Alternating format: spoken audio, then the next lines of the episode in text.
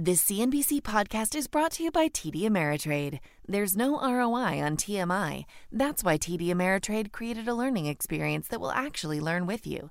Curated from their vast library of exclusive content, it customizes to fit your investing goals, interests, and needs, so you get exactly the information you need and none of the information you don't. Get started at tdameritrade.com/education. Once again, that's tdameritrade.com/education. My mission is simple to make you money. I'm here to level the playing field for all investors. There's always a bull market somewhere, and I promise to help you find it. Mad Money starts now. Hey, I'm Cramer. Welcome to Mad Money. Welcome to Cramerica. Other people want to make friends. I'm just trying to make you some money. My job is not just to entertain you, but also to educate and teach you. So call me at 1 800 743 CNBC or tweet me at Jim Cramer. Good news matters in this market. Bad news, not so much. There's simply not enough stock to go around to sate the buyers. So the positives get magnified and the negatives end up getting ignored. And that's something that happened again today. You know, the Dow dipped 13 points, S&P advanced 0.17%, Nasdaq gained 0.29%. Nice move. First, let's understand this market is largely driven not by stock pickers, but by index funds. And that index fund money comes in automatically every day over the transom. Billions of dollars placed in equities will move equities higher. Why does this send stocks up so much? For starters, it's one directional. Index orders uh, don't come out, don't come in to take money out of the market. That money tends not to be traded, so it soaks up supply quite easily. Remember, in the end, like any other market, the stock market is a function of supply and demand. Before the index phenomenon, first, it didn't exist in the 80s and 90s. For the index phenomenon, mutual funds and hedge funds would always be selling as well as buying. They still do, but the amount of index money coming in, chiefly for retirement, far outweighs the amounts that are traded. It overwhelms them. And don't get me wrong, index funds are the right choice for you. If you're putting your money away for retirement, you shouldn't try to trade it. Steadily investing in index funds month after month is a good strategy. I know for IRAs, yeah, it would be great to pick stocks, but I'm just saying, in general, I like index funds. The money, the impact of that money in, as we call it, has been a major prop to the bull. Because in terms of asset classes, stocks are pretty much the only game in town right now. Look, there was always, there were many times in my career when it would have been silly to own way more stocks than bonds, particularly as you got older. If the 10 year treasury was paying you 5%, 7%, stocks would lose their allure versus fixed income. But at less than 2.5% for the 10 year, bonds just aren't very attractive versus stocks, particularly stocks, by the way, that pay good dividends. Of course, there's more to it than that. Remember, we also have a stock shortage there are about half the number of publicly traded companies that there were when I ran my hedge fund 17 years ago. That means the new money keeps funneling into fewer and fewer companies. So those ones go higher. Plus, the stocks that are going up tend to be boosted by buybacks. There's an extraordinary amount of stock being crunched or retired by the major old line companies out there. Some of it is to grow the earnings per share by shrinking the denominator the number of shares. When you do that, not only do the earnings get higher, but the price to earnings multiple, the main way we value stocks, that's the apples to apples way, goes lower. That's usually positive, and here's why. Given that many companies have a ton of cash on the balance sheet, and they'll be getting more cash under the new tax code, you may need to rethink whether this market is really as expensive as it seems. If companies keep retiring stock, then the market's valuation will go down or be cheaper, and the supply of stock will shrink. And you know what? That's a virtuous bullish cycle. And yes, it does call into question whether stocks are really as dangerous as many think. When you throw in the fact that there are far fewer companies coming public, something that would increase supply, and there are almost no companies doing secondary offerings, which would also increase supply, you can see how there simply isn't enough stock to go around. Wow, more money chasing fewer goods. I always find it amazing when I look at the number of shares big capitalization stocks have retired or shrunk. Let's take two of the best companies on earth, and we all know them household names Walmart and 3M. In 2014, Walmart had 3.4 billion shares outstanding. Now it has just 2.96 billion. Think about how much that's come down. 3M back then, it had 649 million shares. Now it has 596 million shares. Those incredible shrinking numbers, and they are incredible, coupled with the money coming in, automatically means that these stocks have a natural bid or put underneath, meaning there are usually going to be more buyers than sellers. Put it all together, and you've got a natural recipe for higher stock prices. Of course, the stock shortage and the new money coming in aren't the only things that are pushing this market higher. There are other props. A lot of our recent gains can be attributed to the new tax code. For example, and this is a great example, Caterpillar hit an all time high today on a recommendation from a major broker's house. Now it's up 100 points when we first thought it was interesting. The gist the new depreciation rules in the tax code make it far more for, com- advantageous for companies to buy equipment. So that's really going to bolster CAT sales. They sell the heavy equipment. That's all about tax reform, something few money managers believe would happen until it was already upon us. It wasn't calculated into the earnings, it wasn't baked in. Each day we get upgrades like this. You know what? We got a price target increase today for United Technology. Same story. More favorable depreciation rules, lower corporate tax rates, a stock shortage, and a positive piece of research produce a nice move up. Plus, I think we'll start hearing a lot of benefit of a lot of chatter about the benefits of the weak dollar once earnings season gets started on Friday. Now, there's something else going on here, too, that we must talk about. Caterpillar and United Technologies are the kind of industrials that benefit from a strong economy. So, with this highly unusual period of simultaneous worldwide acceleration, money managers are jumping all over themselves to get exposure to stocks like this. Funny thing, though. There simply aren't enough of this kind of stock to go around. Not only do we have a general stock shortage, we have a very specific shortage of the manufacturing cyclicals that are most in demand right now. These smokestack companies are always either buying back their stock or gobbling up other businesses in their own industries, exacerbating that stock shortage. Finally, there's the simple recognition that some companies are doing very well, much better than we thought, while other companies are being reevaluated as businesses that deserve a higher valuation because of what they're making, what they do. Cases in point, just look at Tesla and Nvidia. Last week, Tesla, the auto company, reported very disappointing earnings. Very disappointing. I mean, not even within the ballpark. Yet now its stock is up more than 20 points from where it allegedly blew up. Is that amazing? I find it incredible. In the old days, Tesla, instead of being up 20 points, would be down 20 points. But this market is starting to value Tesla like a tech stock. I understand it. When a tech company has a hot new product, okay, a sizzling product, but can't produce it in volume this year, investors will give it a pass because they figure it'll make up that volume next year. So when Tesla can't produce enough Model 3s this year, these tech seeking investors give it a pass. Hey, they'll sell the cars next year. Look, I am not saying that you should give Tesla a free pass.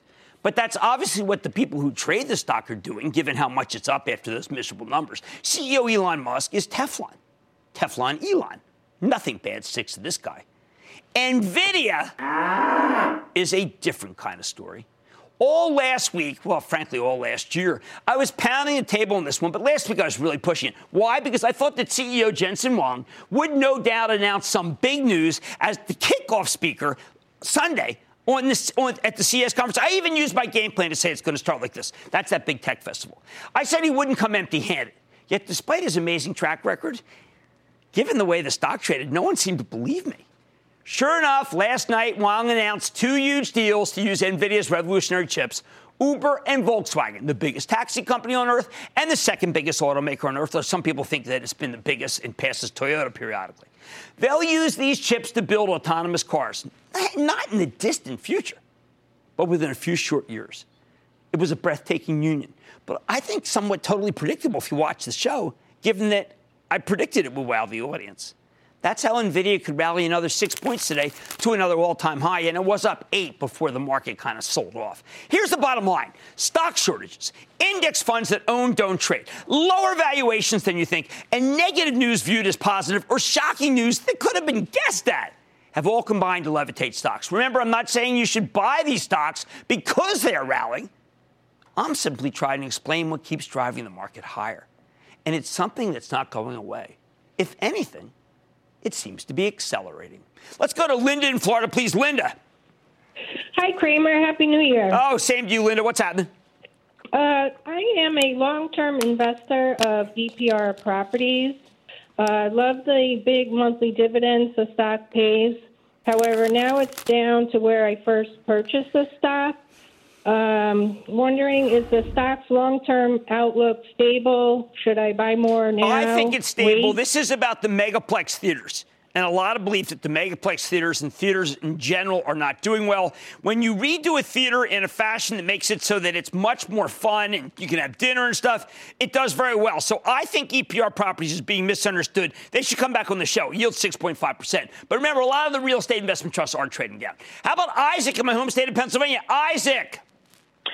Yeah, hi, Jim. Uh, go Eagles. Go Eagles and stop dumping on Foles. I bet he surprises to the upside. I'm taking my numbers up, Foles. Let's go. Let's go. Let's go. Okay, I have a question on two recreational stocks. One is Norwegian Cruise Lines. That whole industry is not moving, as well as Thor Industries, another great stock that's just not budging at all these last few weeks. What do you suppose the reason is? Well, uh, you know, uh, the big years last year, uh, uh, the stocks that have the biggest years are kind of settling in and biding time. That's why Nvidia had such a big move today. No one thought it would happen because, well, it's like been happening. So I say stay the course. Let's go to David in New Jersey, please. David. Jimmy, hi. My Yo. question is about Arconic, Sure. A-R-N-C. Where do you see it going from here? Well, my charitable trust owns it. We're going to talk about it on the Wednesday club call. I think Arconic's doing a lot of things that are cutting down costs. That's why the stocks just had a monster move. We're not selling a share and telling people that it's still a good situation because they are taking care of some of their pension problems. How about Joe in Louisiana? Joe. Booyah, Professor Cramer. Sweet. What's up? My stock is rigged. Transocean. It was trading below ten dollars in a range, and it's broken out now. And I'm almost back even dollar cost averaging. I want to know if you think it's going to go higher. I think oil's going higher in general. I think the Aramco deal is going to matter. But you know what? The stock that Stephanie Link on halftime and I both agree is just a horse is Schlumberger up another buck 20 today and up 13 straight points. I talked about it last week as a stock that would have been down in a bad market, but this is too good a market to hold a stock like Schlumberger, high quality down. What do you get when there's a stock shortage and bad news is viewed positively? You get a beast mode market and I don't think it's going to end yet. Mad Money tonight, a biotech with a life-changing test. It just reported great numbers, but Exact Sciences stock is still down more than 10% today. Quizzical or buying opportunity? Then, what marijuana, Micron, and cryptocurrencies all have in common, I'll reveal just ahead. And Alkermes has been saying great things, but the bears, they are just attacking this thing. Can it make its way out of the doghouse? I'm talking with the CEO. So stick with Cramer. Don't miss a second of Mad Money. Follow at Jim Cramer on Twitter. Have a question? Tweet Cramer. Hashtag mad tweets. Send Jim an email to madmoney at cnbc.com or give us a call at 1 800 743 CNBC. Miss something? Head to madmoney.cnbc.com.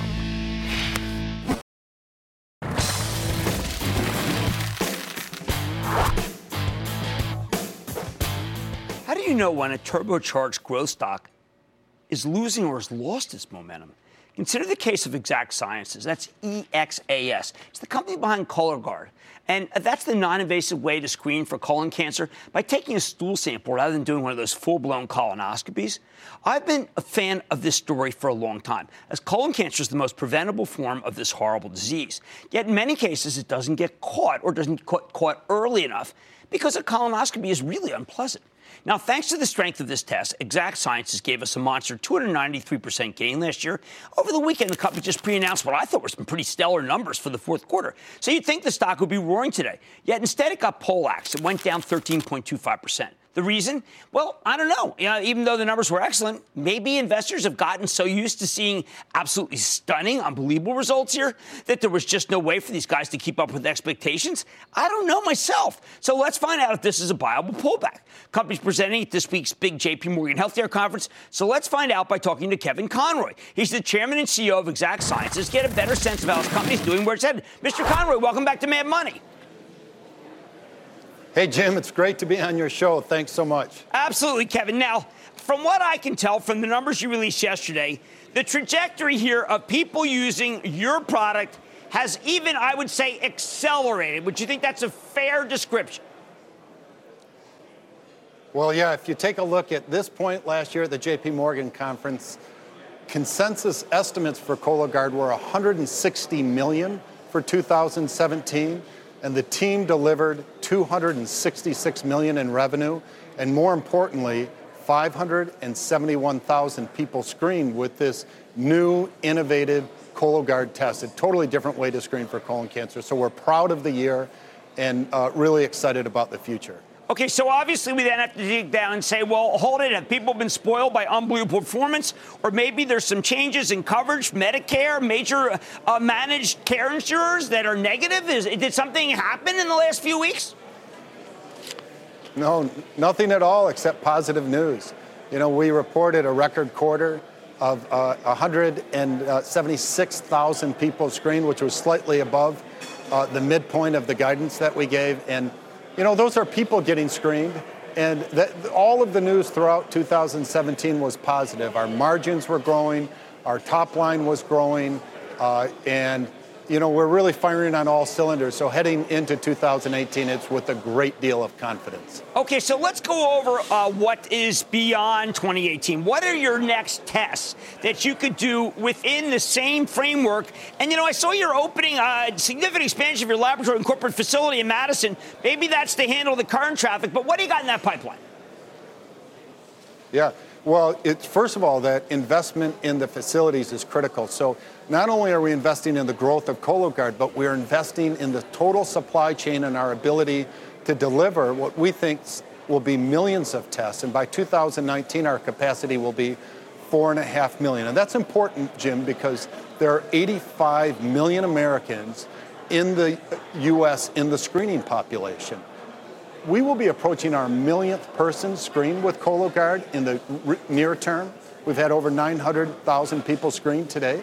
So it's important for us as a company to make sure that we are totally prepared for the growth that we expect to come. We're only about 2.5% penetrated at this point in time.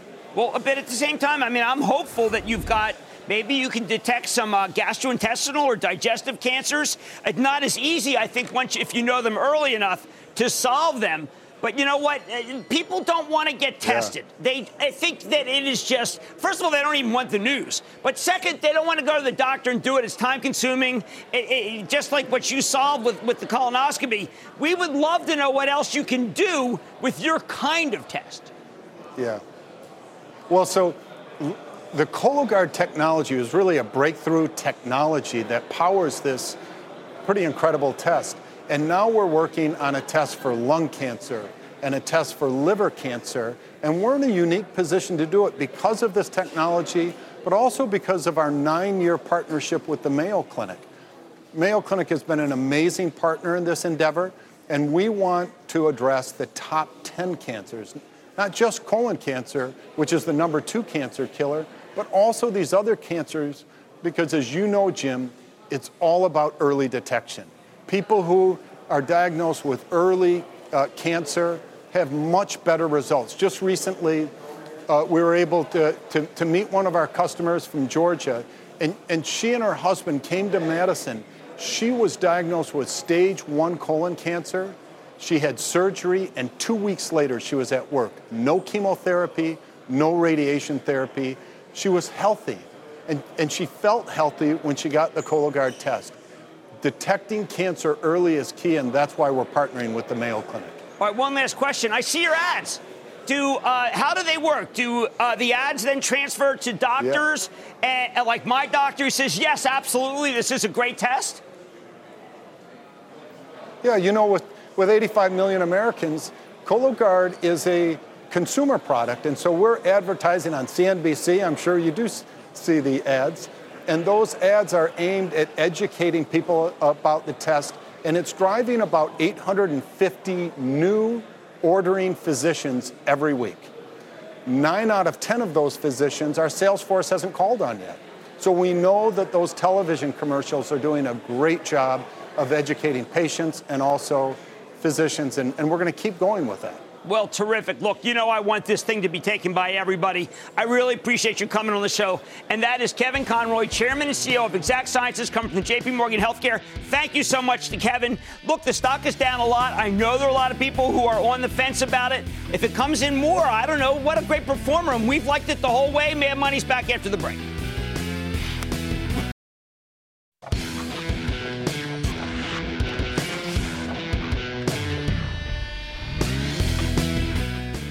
Is a lot of things to a lot of people.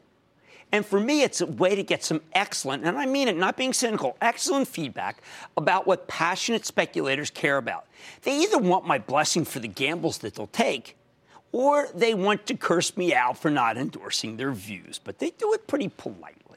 I bring this up because right now, the speculators are pressing me on three major issues marijuana, cryptocurrencies, and the stock of Micron, symbol MU.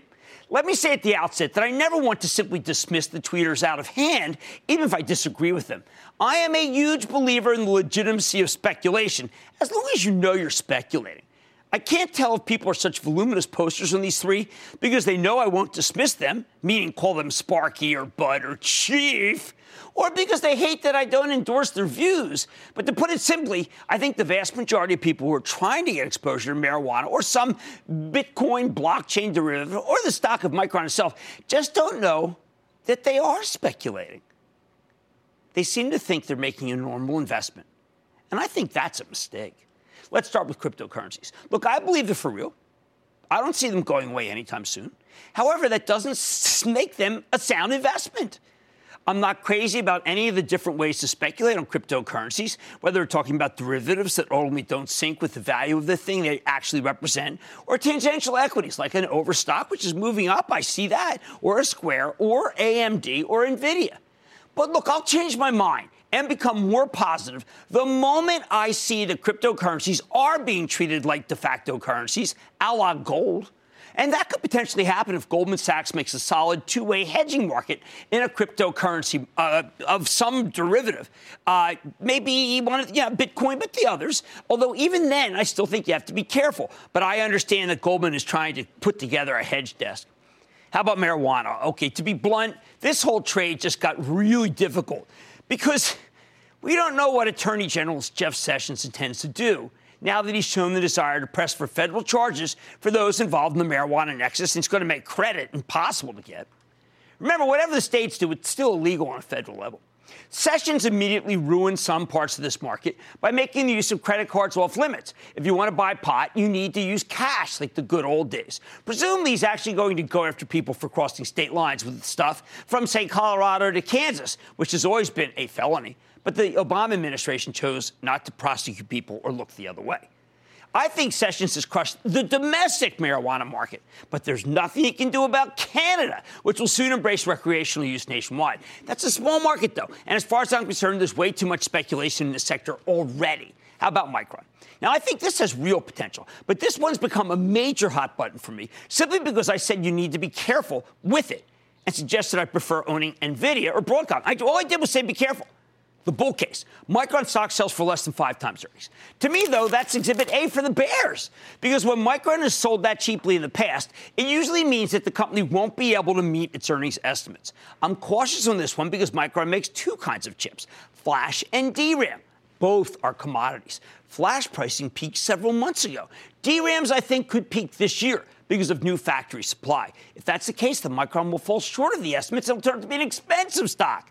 Now, it's entirely possible that demand will accelerate for both flash and DRAM. That's possible, though uh, there's a lot of new supply coming online from South Korea. I suspect the bulls believe that these kinds of chips are more proprietary than they really are, and they're not as dangerous as I think they are. Here's the truth I've seen the stock collapse three separate times in my life, and the circumstances are almost identical to those we're seeing right now. More supply coming on after a big run in price for DRAMs that people didn't see coming. The difference this time, Micron does have a second product line, Flash. But as I mentioned, Flash has peaked, and once commodities peak, they tend to stay down for ages. Clever speculation always makes sense to me. I'm probably the only person on TV who agrees with that. But a recognition that you're speculating, not investing, would make me a whole lot better about how I feel about anyone making these choices. Everyone focuses on the rewards from these kinds of stories, but you'll never get anywhere unless you start taking the risk as seriously as the rewards. That's right. Calculate the risk, how much you can lose, not just how much you can win. Anthony in Florida. Anthony! Hey, Jim. Booyah. Booyah! Go Eagles this weekend, baby. Oh, my. I, love the fact that we're underdogs and people write, write us off. You know, that's exactly how you come in jacked. What's up? uh, I'm calling to talk about some uh, some Ripple XRP. Yeah, you know, uh, um, it's really interesting to say this, this because I talked about, I mentioned this morning on Squawk on the Street, and I'm working with some people at TheStreet.com about trying to know more about Ripple. I'm not the expert, and I don't claim to be. So there are other people who know more, and I don't think I have the call to ask about Ripple, but I really appreciate that you, that you went there. Ron in Tennessee, Ron. Hey, yes, how you doing, Jim? I'm good. How about you?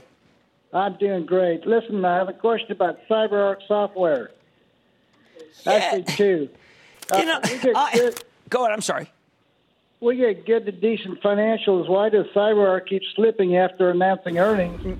And the other thing is, uh, do you think they're a candidate for a merger? I think they're candidate for a merger, but the quarter was not. Last quarter was just okay, and that's why it went down versus Palo Alto. I mean, great quarter. So that's the difference there. Okay, the speculators are pressing me on marijuana, which I believe in, but Sessions hurt the U.S. story. They're pressing me on cryptocurrencies. You just heard that I don't feel like I can opine on Ripple, but I do think that these things have a lot of risk. And Micron. If you recognize that you are speculating, then I'm going to feel a lot better. That's fine. It's not gospel and it's not investing. Now, there's much, except for Micron, where you're making somewhat of investing bet. There's much more mad money ahead. Alkermes has a drug at the center of the war against opioid addiction. Why isn't it being endorsed nationally? I'm speaking with the CEO from the JP Morgan Healthcare Conference. Find out more about the fight. Then, does your portfolio have what it takes to succeed in this market? I'm going to be the judge of that when I play Am I Diversified? And all your calls, rapid fire. Tonight's just the lightning round. Stick with Graham.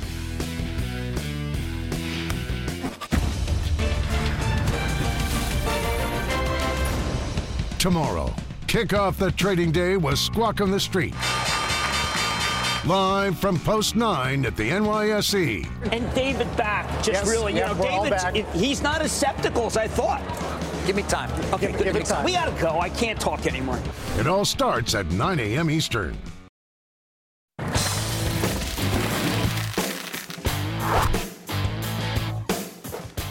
How long does it take for a once beloved company to get out of the doghouse after really brutal shellacking?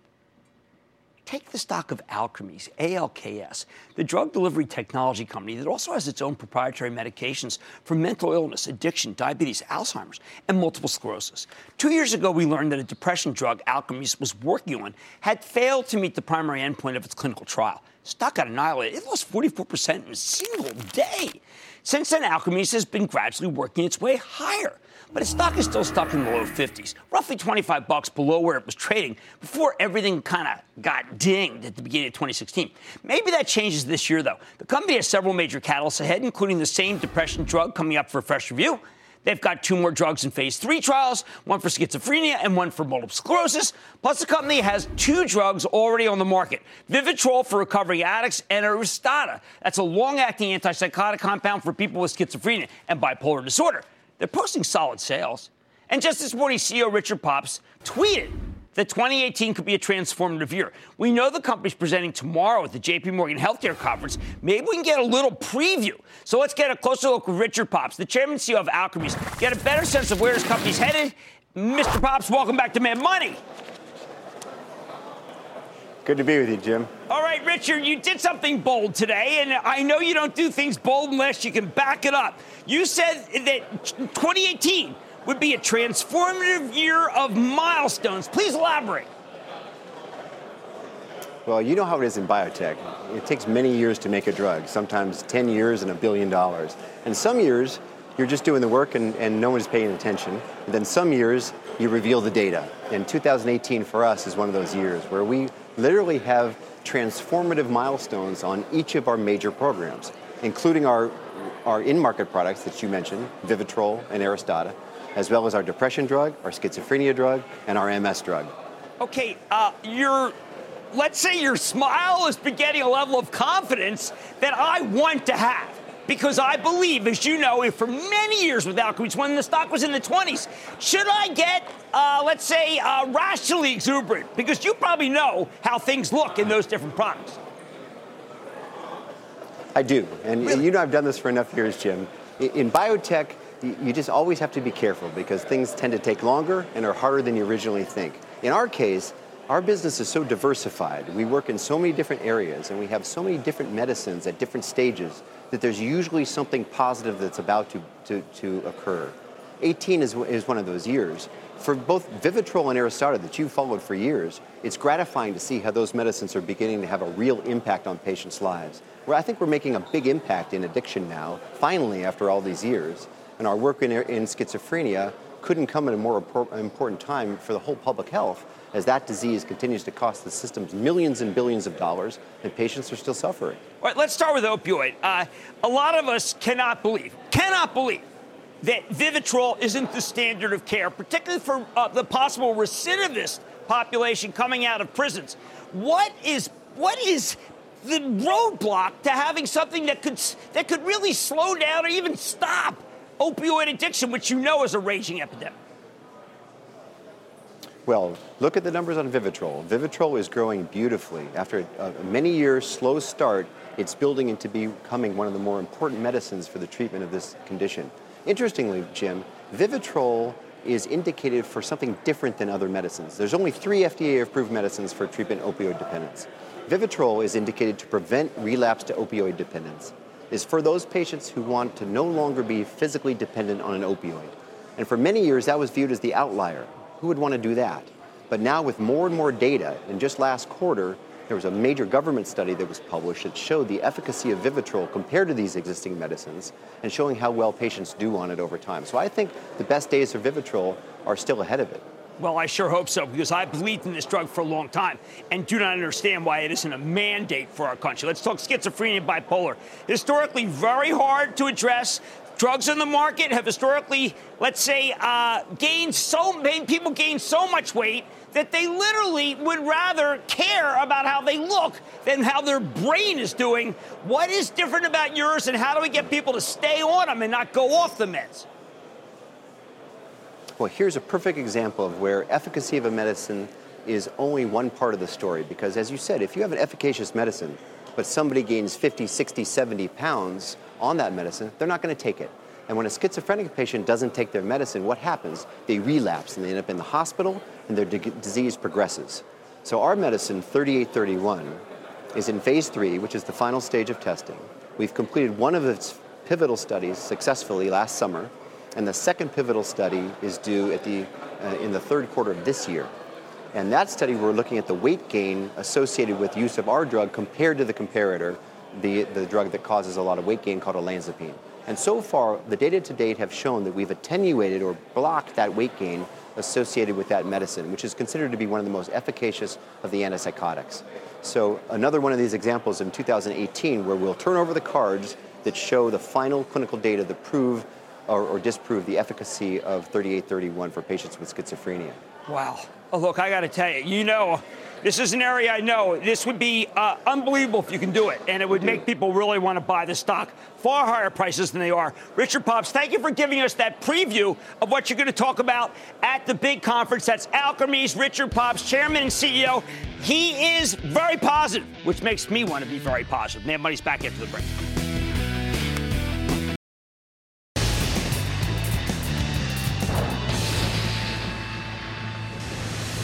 It is time. It's time for the lightning round.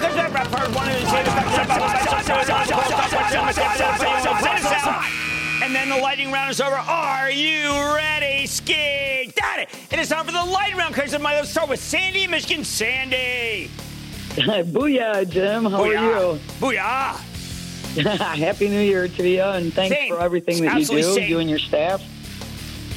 My question is about NTR Nutrien. They Well, look, if you're going to go they for, if you're going to go anything ag, anything ag, I am going to send you to Deere, DE. That's just my go-to stock. I'm not changing. I need to go to Eddie in Pennsylvania. Eddie.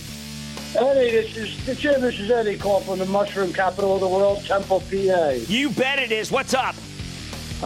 I recently filled up my Roth IRA this year for 2018, and I'd like to get more analog devices. What do you think? And I don't blame you. ADI made that transformational merger. I want them back on the show. Those guys are great guys. We need to go to Paul in Pennsylvania. Paul.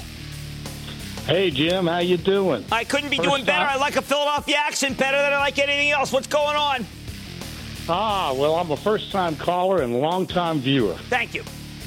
And booyah to you, Jim. It's well deserved. Well, thank you so much. I'm all fired up, Paul. What's up? Okay, my stock is Mercado Libre, the uh, eBay of Latin America, and it's a ticker symbol MELI.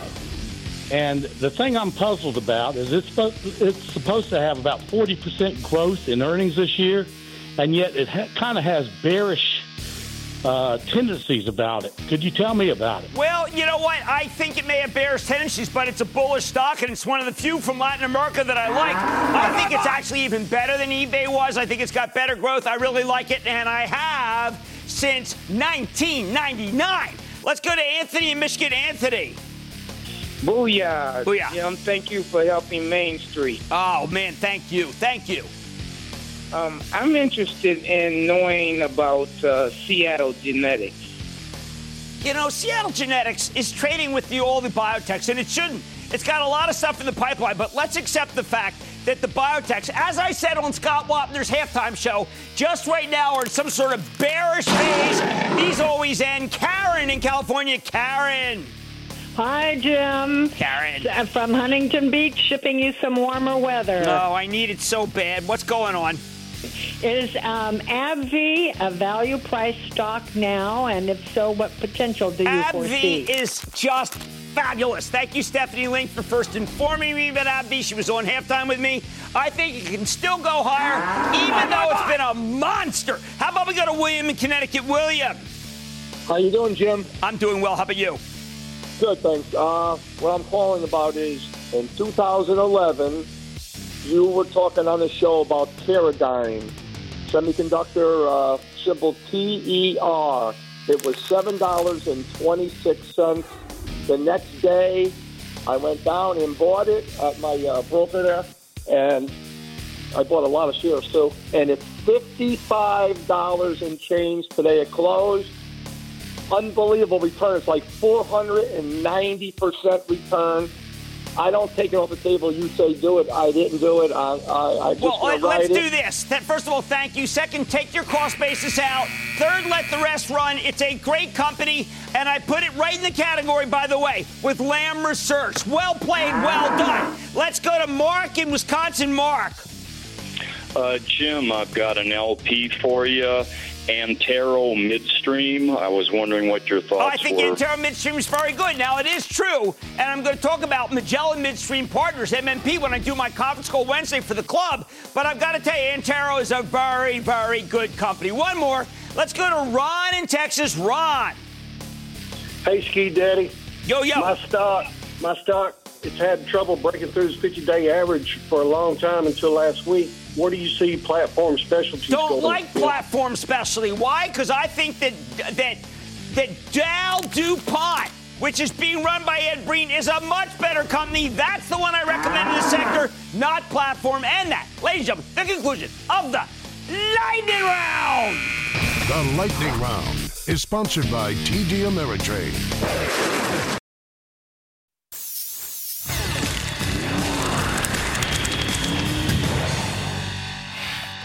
Okay, it's a new year.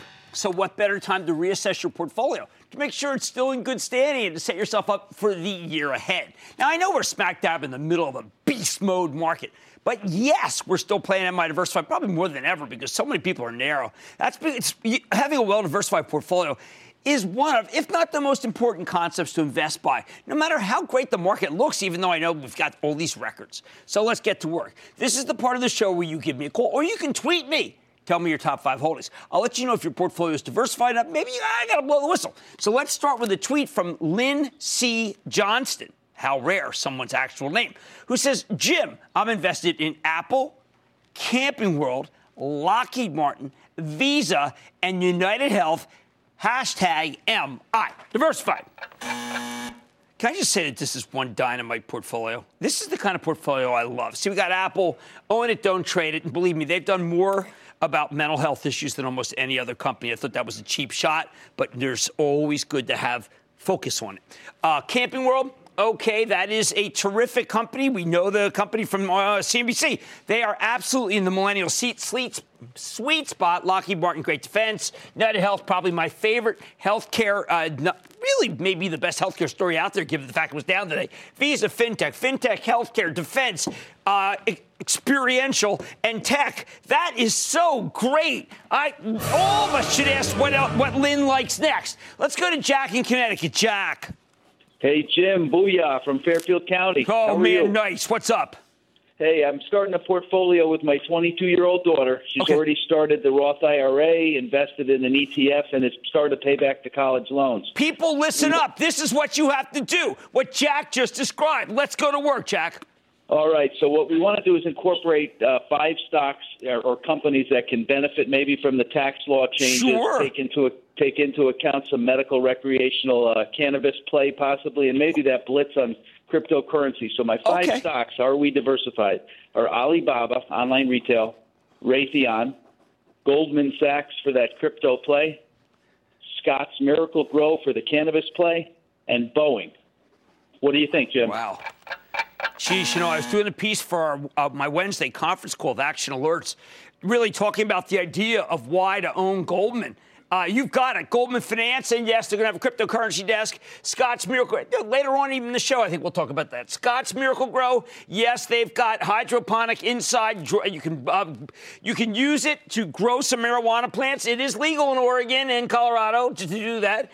Raytheon is defense. Boeing is I'm going to call it commercial aerospace, and Alibaba is the only Chinese stock I'm recommending other than Baidu. We've got an online Amazon for China. We've got aerospace. We got defense. These do not overlap We have a terrific company that does well, regardless of marijuana, but special. Goldman, I think, is an undervalued play that does great trading and hedging, including, I think, cryptocurrencies coming up. Donna in North Carolina. Donna. Hi, Jim. Donna. I so enjoy your show. Oh, thank you, Donna. I can remember when you recommended Boeing at seventy dollars well, a share. Well, you know, I was very. Everyone knows that I thought Jim McNerney was unbelievable, and that turned out to pay off. Thank you so much for remembering. Oh, it was great. Thank you. Uh, here are my twenty-seven-year-old son's Roth IRA stocks. How great is this? Go ahead. That he began. He purchased at my recommendation beginning okay. in 2013. Excellent. AT and T, ExxonMobil, Costco, Pfizer and AECOM. Wow, eclectic and good. That's all I can say.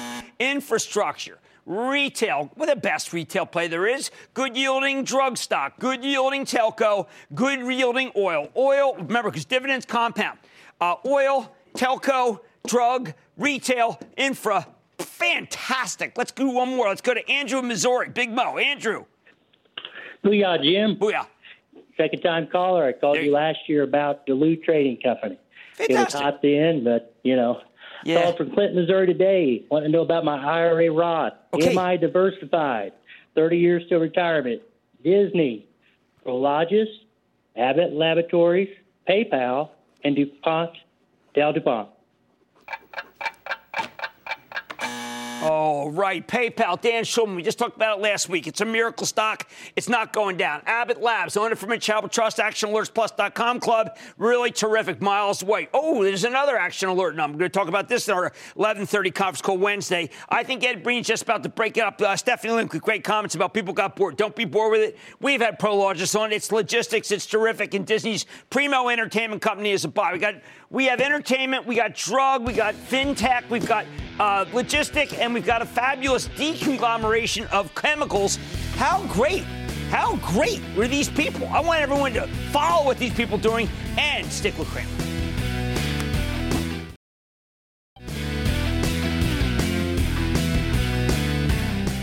Okay, we've got something very exciting. We're going down to Orlando for the ICR conference, and look who we're interviewing. Kohl's, they don't do TV. Children's Place, they don't TV, do TV. Canada Goose, they don't do TV, but they do Mad Money, and I am really excited about it, and that's why we're so, so, so fired up about going to Orlando because all of those represent great consumer names that are doing well. I like to say there's always a bull market somewhere, and I promise to try it just for you, right here on Mad Money. I'm Jim Cramer. See you tomorrow. CNBC's Workforce Executive Council is a premier group of C suite human resources executives from leading companies across the country. It offers a members only portal and chat, plus exclusive industry content, with access to breaking news calls and digital networking experiences.